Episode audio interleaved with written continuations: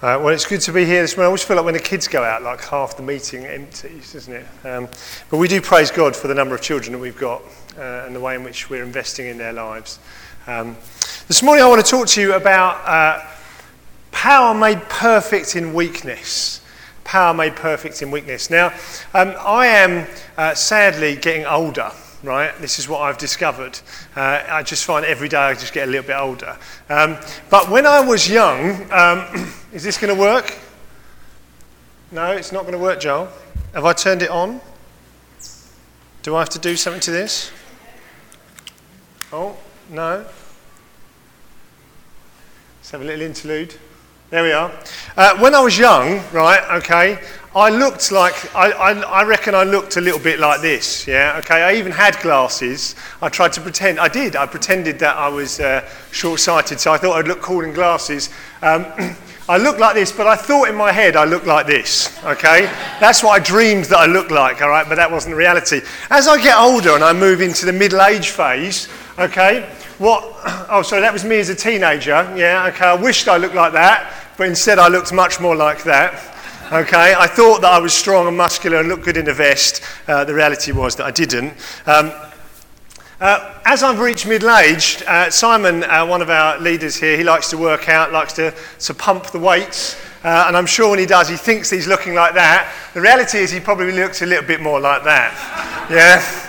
Okay? Because you, you, you just start, but you kind of know, you wish you looked like that, but you kind of know that's the truth, as I'm looking like that. And when you get old, and I've got lots of friends who have reached a point where they're older, uh, you wish that you could do this again, and in your mind, you still can. Um, but actually, you probably look a little bit more like this. Is this going to work?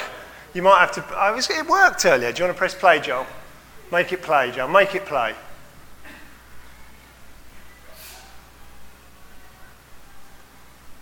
Made, made it.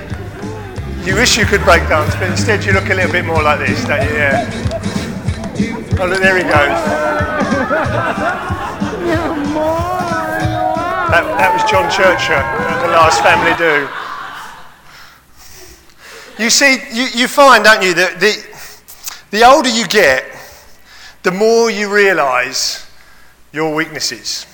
And the more you realise that you're not able necessarily to do everything that you wished you could. Um, a few weeks ago, I had a, a moment where uh, Aaron was at cricket club uh, and he was running very fast towards the wall. And instead of stopping, uh, he tripped over and dived full headfirst into the wall.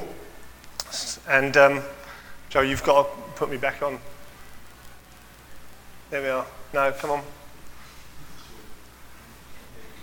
The joys of presentations. are. Where are we going? Anyway, Aaron, do you want to get up, get up the next slide, Joe? If you, oh, there we are. He had a massive old lump on his head, right? And I had to rush him to hospital, and he was kind of, I was taking him to the car, and I'm trying to keep him awake. You know, you meant to keep your kids awake, and he's kind of like, you know, passing out and doing this, and I'm shouting at him, Aaron, Aaron. And you know, when you get worried as a parent, you just freak out. And it was a moment that I realized how fragile life is.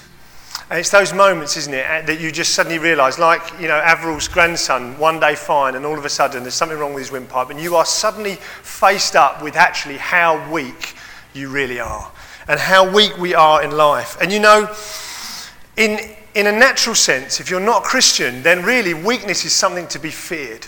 Weakness is something that we try and do everything we possibly can to avoid. But what's so amazing about the Christian message and about what Jesus teaches and about what Paul teaches is that it's the complete opposite of that. What they say is that actually you need to learn to rejoice in your weakness, that you need to celebrate your weakness, that in your weakness you're strong. And so this morning I want to look at, at, what that means because often we say that, don't we? How often have we said, Oh man, I'm weak, I'm weak, but the Lord is making me strong? And we say it, but do we really believe it? So I'd like, if you can, to, if you have a Bible uh, with you, uh, to turn to 2 Corinthians chapter 12, and we're going to read from verses 1 to 10. Uh, I have got it up here on the screen uh, if you haven't got a Bible. And Paul, who is the writer of this, is writing about himself in this section, and he says, I must go on boasting, although there is nothing to be gained. I will go on to visions and revelations from the Lord. I know a man in Christ. He's talking about himself here. I know a man in Christ who 14 years ago was caught up into the third heaven. Whether it was in the body or out of the body, I do not know. God knows. And I know that this man, whether in the body or apart from the body, I do not know, but God knows, was caught up into paradise and heard inexpressible things that no one is permitted to tell. I will boast about a man like that, but I will not boast about myself, except about my weaknesses. Even if I should choose to boast, I would not be a fool because I would be speaking the truth. But I refrain, I hold back, I don't boast, so that no one will think more of me than is warranted by what I do or say, or because of these surpassingly great revelations. Therefore, in order to keep me from being conceited, I was given a thorn in my flesh, a messenger from Satan to torment me. Three times I pleaded with the Lord to take it away from me, but he said to me, My grace is sufficient for you, for my power is made perfect in weakness. Therefore, I will boast all the more gladly about my weaknesses, so that Christ's power may rest on me. That is why, for Christ's sake, I delight, I delight, I delight in weaknesses, in insults, in hardships, in persecutions, in difficulties. For when I am weak, then I am strong. This morning, we're going to look at this passage from the Bible and we're going to ask ourselves three questions. What, what are weaknesses? What does Paul mean by weaknesses? The second question is this where do those weaknesses come from? Do they come from God or do they come from Satan? And thirdly, why can we say that we can delight in weakness? Why can we delight in weakness? So let's answer that first question then. What are the weaknesses? So, Paul talks a lot in this passage about weaknesses. And the, the way in which to answer what Paul means by weaknesses is best done by literally looking what he says about it. Uh, and he says in verse 10, and this is a breakdown of verse 10, he says, That is why for Christ's sake I delight in weaknesses. And so, what does Paul mean by those weaknesses? The first thing is insults. Insults. Right? We love to banter, don't we? Right? We all love to banter right? We love to insult one another in a gentle way, uh, sometimes not so gentle, um, but we love to take the mickey out of each other. But there are often times when we are insulted. Uh, and often these insults are words uh, that are spoken into our lives and over us that we uh, really hurt us or affect us deeply. Um, I remember being, uh, I must have been about 17 at the time, and I had just started, or I'd been playing the guitar for a while, and I remember it was at Giggs Hill, everyone knows where the church was at Giggs Hill, and I was playing, I think I'd probably managed to get myself a proper guitar by that point, uh, and I was, and a group of my friends, I think Patrick might have even been there, um, but a group of us were in the church, and we were just hanging out, and I started to play my guitar, and we had a microphone, and I, I was singing into the microphone, and one of my friends just laughed at me. Now, I don't think that he realized that he was being unkind, but he laughed at me. And this might seem stupid, but it took me, I would say, 10 years to get over that. 10 years to get over that. Hannah, Hannah and I have been playing together for a long time, and one of Hannah's always frustrations with me for a long time, wasn't it, was stand closer to the microphone. Stand closer to the microphone. But you know, when you believe that someone has said that about you, and you don't believe that you can really sing because someone laughed at you when you did it, it took me nearly 10 years and it took a lot of positive encouragement for me to start believing that actually I can hold a tune. Now, don't get me wrong, right? I am not, you know, uh, I don't know, who's a fantastic singer?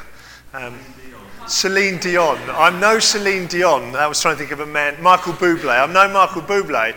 Yeah? But it was that insult that impacted me really deeply. And so you may have been insulted, and I'd have loved to. And, and how many times I've dreamed of having a Michael Bublé type voice and picking up the microphone, and everyone being like, wow, he's just amazing.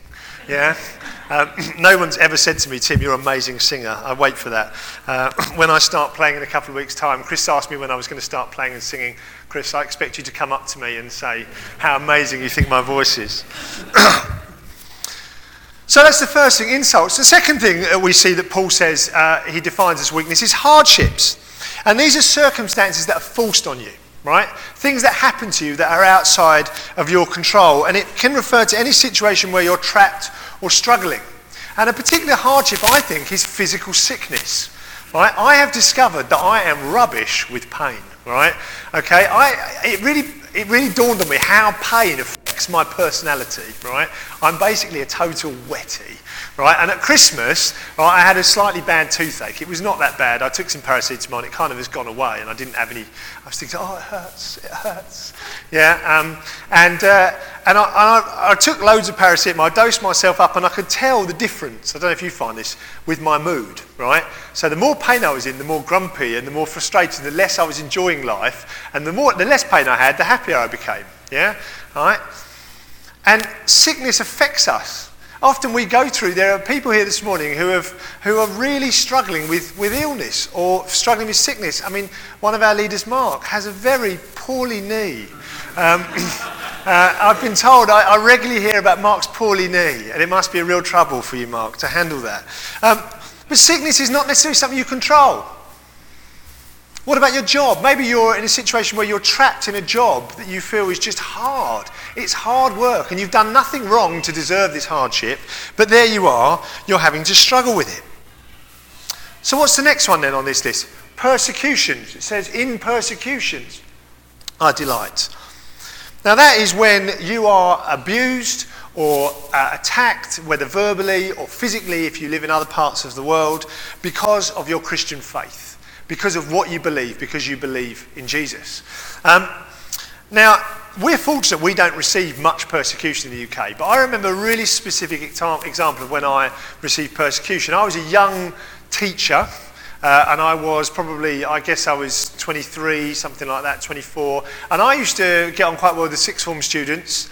Uh, and, and I would often try and talk to them about my faith, and I would often try and engage them with discussions about God. Now, I remember there was one lad, uh, he was called Samuel, uh, and he really thought that he was, you know, the man, right? He really thought that he was, you know, very clever. And he was, he was a clever lad. And I remember one day uh, walking to the library, and him and a group of other lads were sat around a table, uh, and he called me over and um, he started to challenge me on my faith.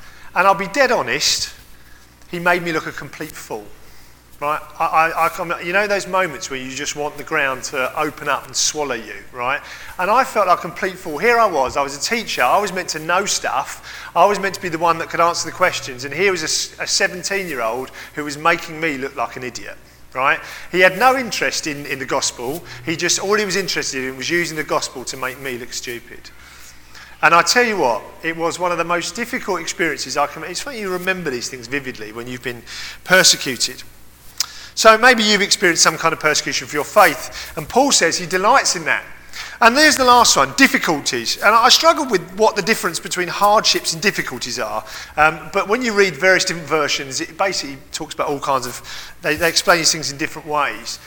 But I, I want to uh, put to you that difficulties are situations that you find yourself in where you can't pinpoint what the problem is.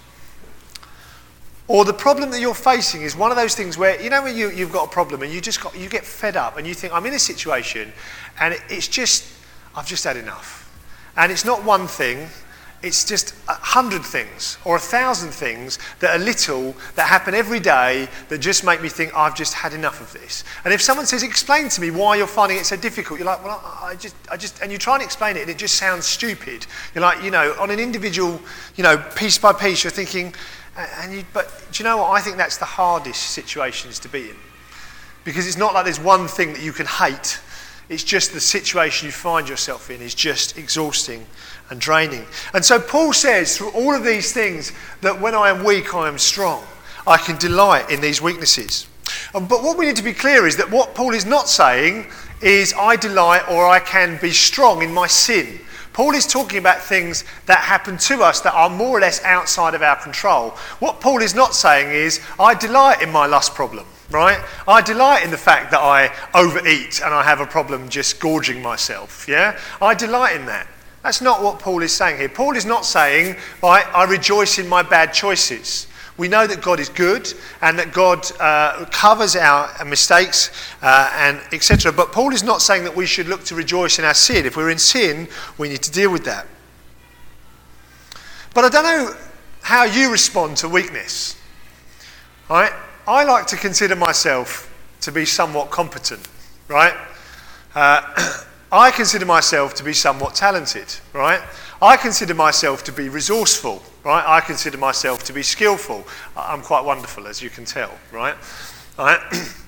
and when you have that mindset, right, and, and, and it, it ultimately lets you down in the Lord, by the way, that's not a good thing, right? I want to fix it.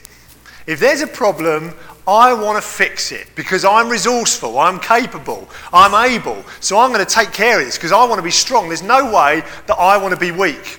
So when someone insults me, right, when you, those of you that are married uh, may have had this experience. It's unlikely. Maybe it's just Helen and I that have had this experience. But your wife maybe makes an insult to you, makes some comment about something you may or may not have done. Uh, and if you are like me, you want to justify yourself right? Your defense mechanisms go into overdrive, and you are like ready with all of your insults, and you remind them of all the things that remind them how weak they are, and they're not perfect, because I want to be strong. I don't want to be the weak one that's failed. I want to be the strong one that's in the right. Just me? No. Right? I want to be strong. I want to take charge. I don't know about you, but I want to be strong. I want to take charge of my own fortune. If I'm sick, I want to do everything I can to get better as quickly as I, as I can. I don't want to stay sick. Right? I, how many times have in my life have I dreamed of walking back into that library, right, with my, you know, having trained in apologetics and cutting that fella to pieces and making him look like an idiot? I've dreamed about that, right? How many times have I thought to myself, I want to use all of my skill and all of my resourcefulness and all of my cleverness and all of my capableness to get me out of this situation because I don't want to be in a place that is weak. You see, the world says, do it yourself, take control. The Bible says, when you are weak, you are strong. And you know, the Christian response to, to abuse, to hardship, looks weak, pathetic, feeble, useless. But it looks like that if what you thrive on is pride, if what you thrive on is power. And we're not called to live like that. So that's what weaknesses are. So the next question that Paul kind of addresses is where those weaknesses come from. Where do those weaknesses come from? And so if we look at this passage in the Bible, what Paul talks about, I don't know if you were a bit confused at the beginning when Paul is talking about himself being like taken up into paradise, right? But if you look through, uh, if we were to read verse 2 to 4, um, it says that Paul had an experience. Now, anybody wanting a spiritual experience wants this spiritual experience. I don't know if any of you have had such a vision of the Lord that you saw things that were so amazing that they couldn't be uttered because you'd reached that high place, yeah? Right? We all want that experience. Very few of us have had it. But obviously, he had such an experience of God that it was, uh, and you know, Paul wrote most of the New Testament. It was obviously something in that experience that God spoke to him that was absolutely magnificent. And, you know, he almost was a standout Christian. If there ever was a standout Christian, it was Paul. But you know what's really interesting? Um, he was given weakness to stop him from getting conceited. It says it twice. Let's have a look in this uh, in the text, uh, and it says uh, in verse uh, is it verse seven? Uh, Therefore, in order to keep me from being conceited, I was given uh, the thorn in the flesh, a messenger of Satan to torment me. Paul had a thorn in the flesh to stop him getting conceited because otherwise his revelation of how amazing God was would have allowed him to think that he was more than he was. And so what we see is that this problem, this hardship, this insult, this persecution, this thorn in the flesh, whatever that might have been, and we don't know exactly what it was, was sent from where? Where was it sent from? It was sent from God. God had allowed it. Why had God allowed it? For Paul's humility. But also, we see here that actually in verse 7, right, that it says, I was given a thorn in the flesh, a messenger of Satan. a messenger of Satan. So it was actually given, it was allowed by God, but used by the devil. Now, why is that? Why have you got those two things working together? Well, I think it sums down to this, right? The devil's objective is to make you proud. The devil wants to produce pride, not prevent it. His whole objective is to make me think that I'm amazing, right? That's his objective. And the more amazing that I am, right, or I think that I am, the further and further away from God I go. Do, do you follow? So the greater that I think I am, the more and more I'm walking in the wrong direction from God. And so Paul, with his great vision, his great revelation, could have said, Well, I'm so special as a Christian. I'm the only one that's had this amazing revelation. And so, and I'm just fantastic, and I'm just fantastic, and I'm just fantastic. Thanks, thanks God. And he's gone in the wrong direction. You see, because the devil wants to create pride. So, is it possible that the devil brings these things into our lives, but God uses them to keep us in a place of humility. So it's, and what's amazing about this, how many times did Paul pray for this to get taken away? It says in the text. Three times. He prayed three times. I would have probably prayed like 20, right? Maybe more, right? Okay, but Paul obviously realized after three times that it was time to give up, that God wasn't going to take it away. And you know, there may be hardships in your life, and you're praying, God, take them away. God, take them away. And God is saying, I'm not going to take them away because I want you to stay right where you are. I want you to realize that the difficult situation you're going through is so that you can come closer to me. Because if I take it away, you're going to forget that you need me, and you're going to go further and further away from who God wants you to be. So, thirdly, let's really unpack this. The major question is why can we delight in weakness? Why can we delight in weakness? And this is the simple answer, and Paul's kind of already answered it for us, really, is that God's purpose is to bring you into a place of humility. God's purpose and God's aim in, in difficulties is to bring you into a place of humility. Now, for somebody like me, that is really, really hard. Because what is humility? What is humility? Humility is admitting that you haven't got it all together. Humility is admitting that you're maybe not quite as perfect or fantastic, or at least pretty good as you thought you were. Humility is saying, I need help. Humility is saying that God knows and I don't know. Humility says, life is tough and I'm just going to accept it.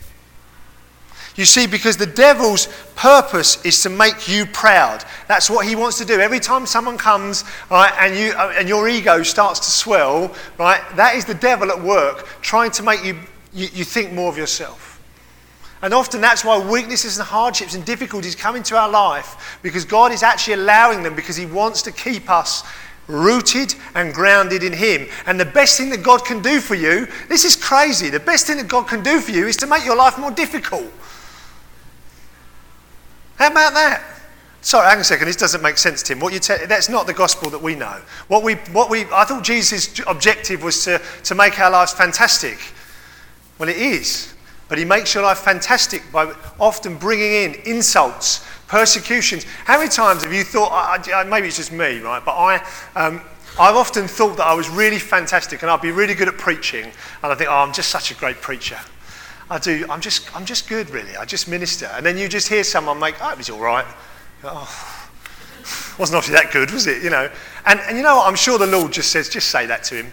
Keep his feet on the floor. That's why, that's why the, when, I, when the Lord uh, had me made and had Helen made on the same day, he said, there's a, there's a guy that's head will get this big, right? Okay, if, if allowed. So he said, I need to find him a woman who's going to keep his head to a proportional size, yeah? Okay, and, and I'm blessed for that that I've got people that keep my feet on the floor. And I, I am learning to accept that when I am weak, when I am tired, when I feel inadequate, that that is what God has got for me. So that's the first reason. The second reason is this is that if you can learn to go through the weaknesses and delight in them, who is getting the glory in that situation? Who's getting the glory?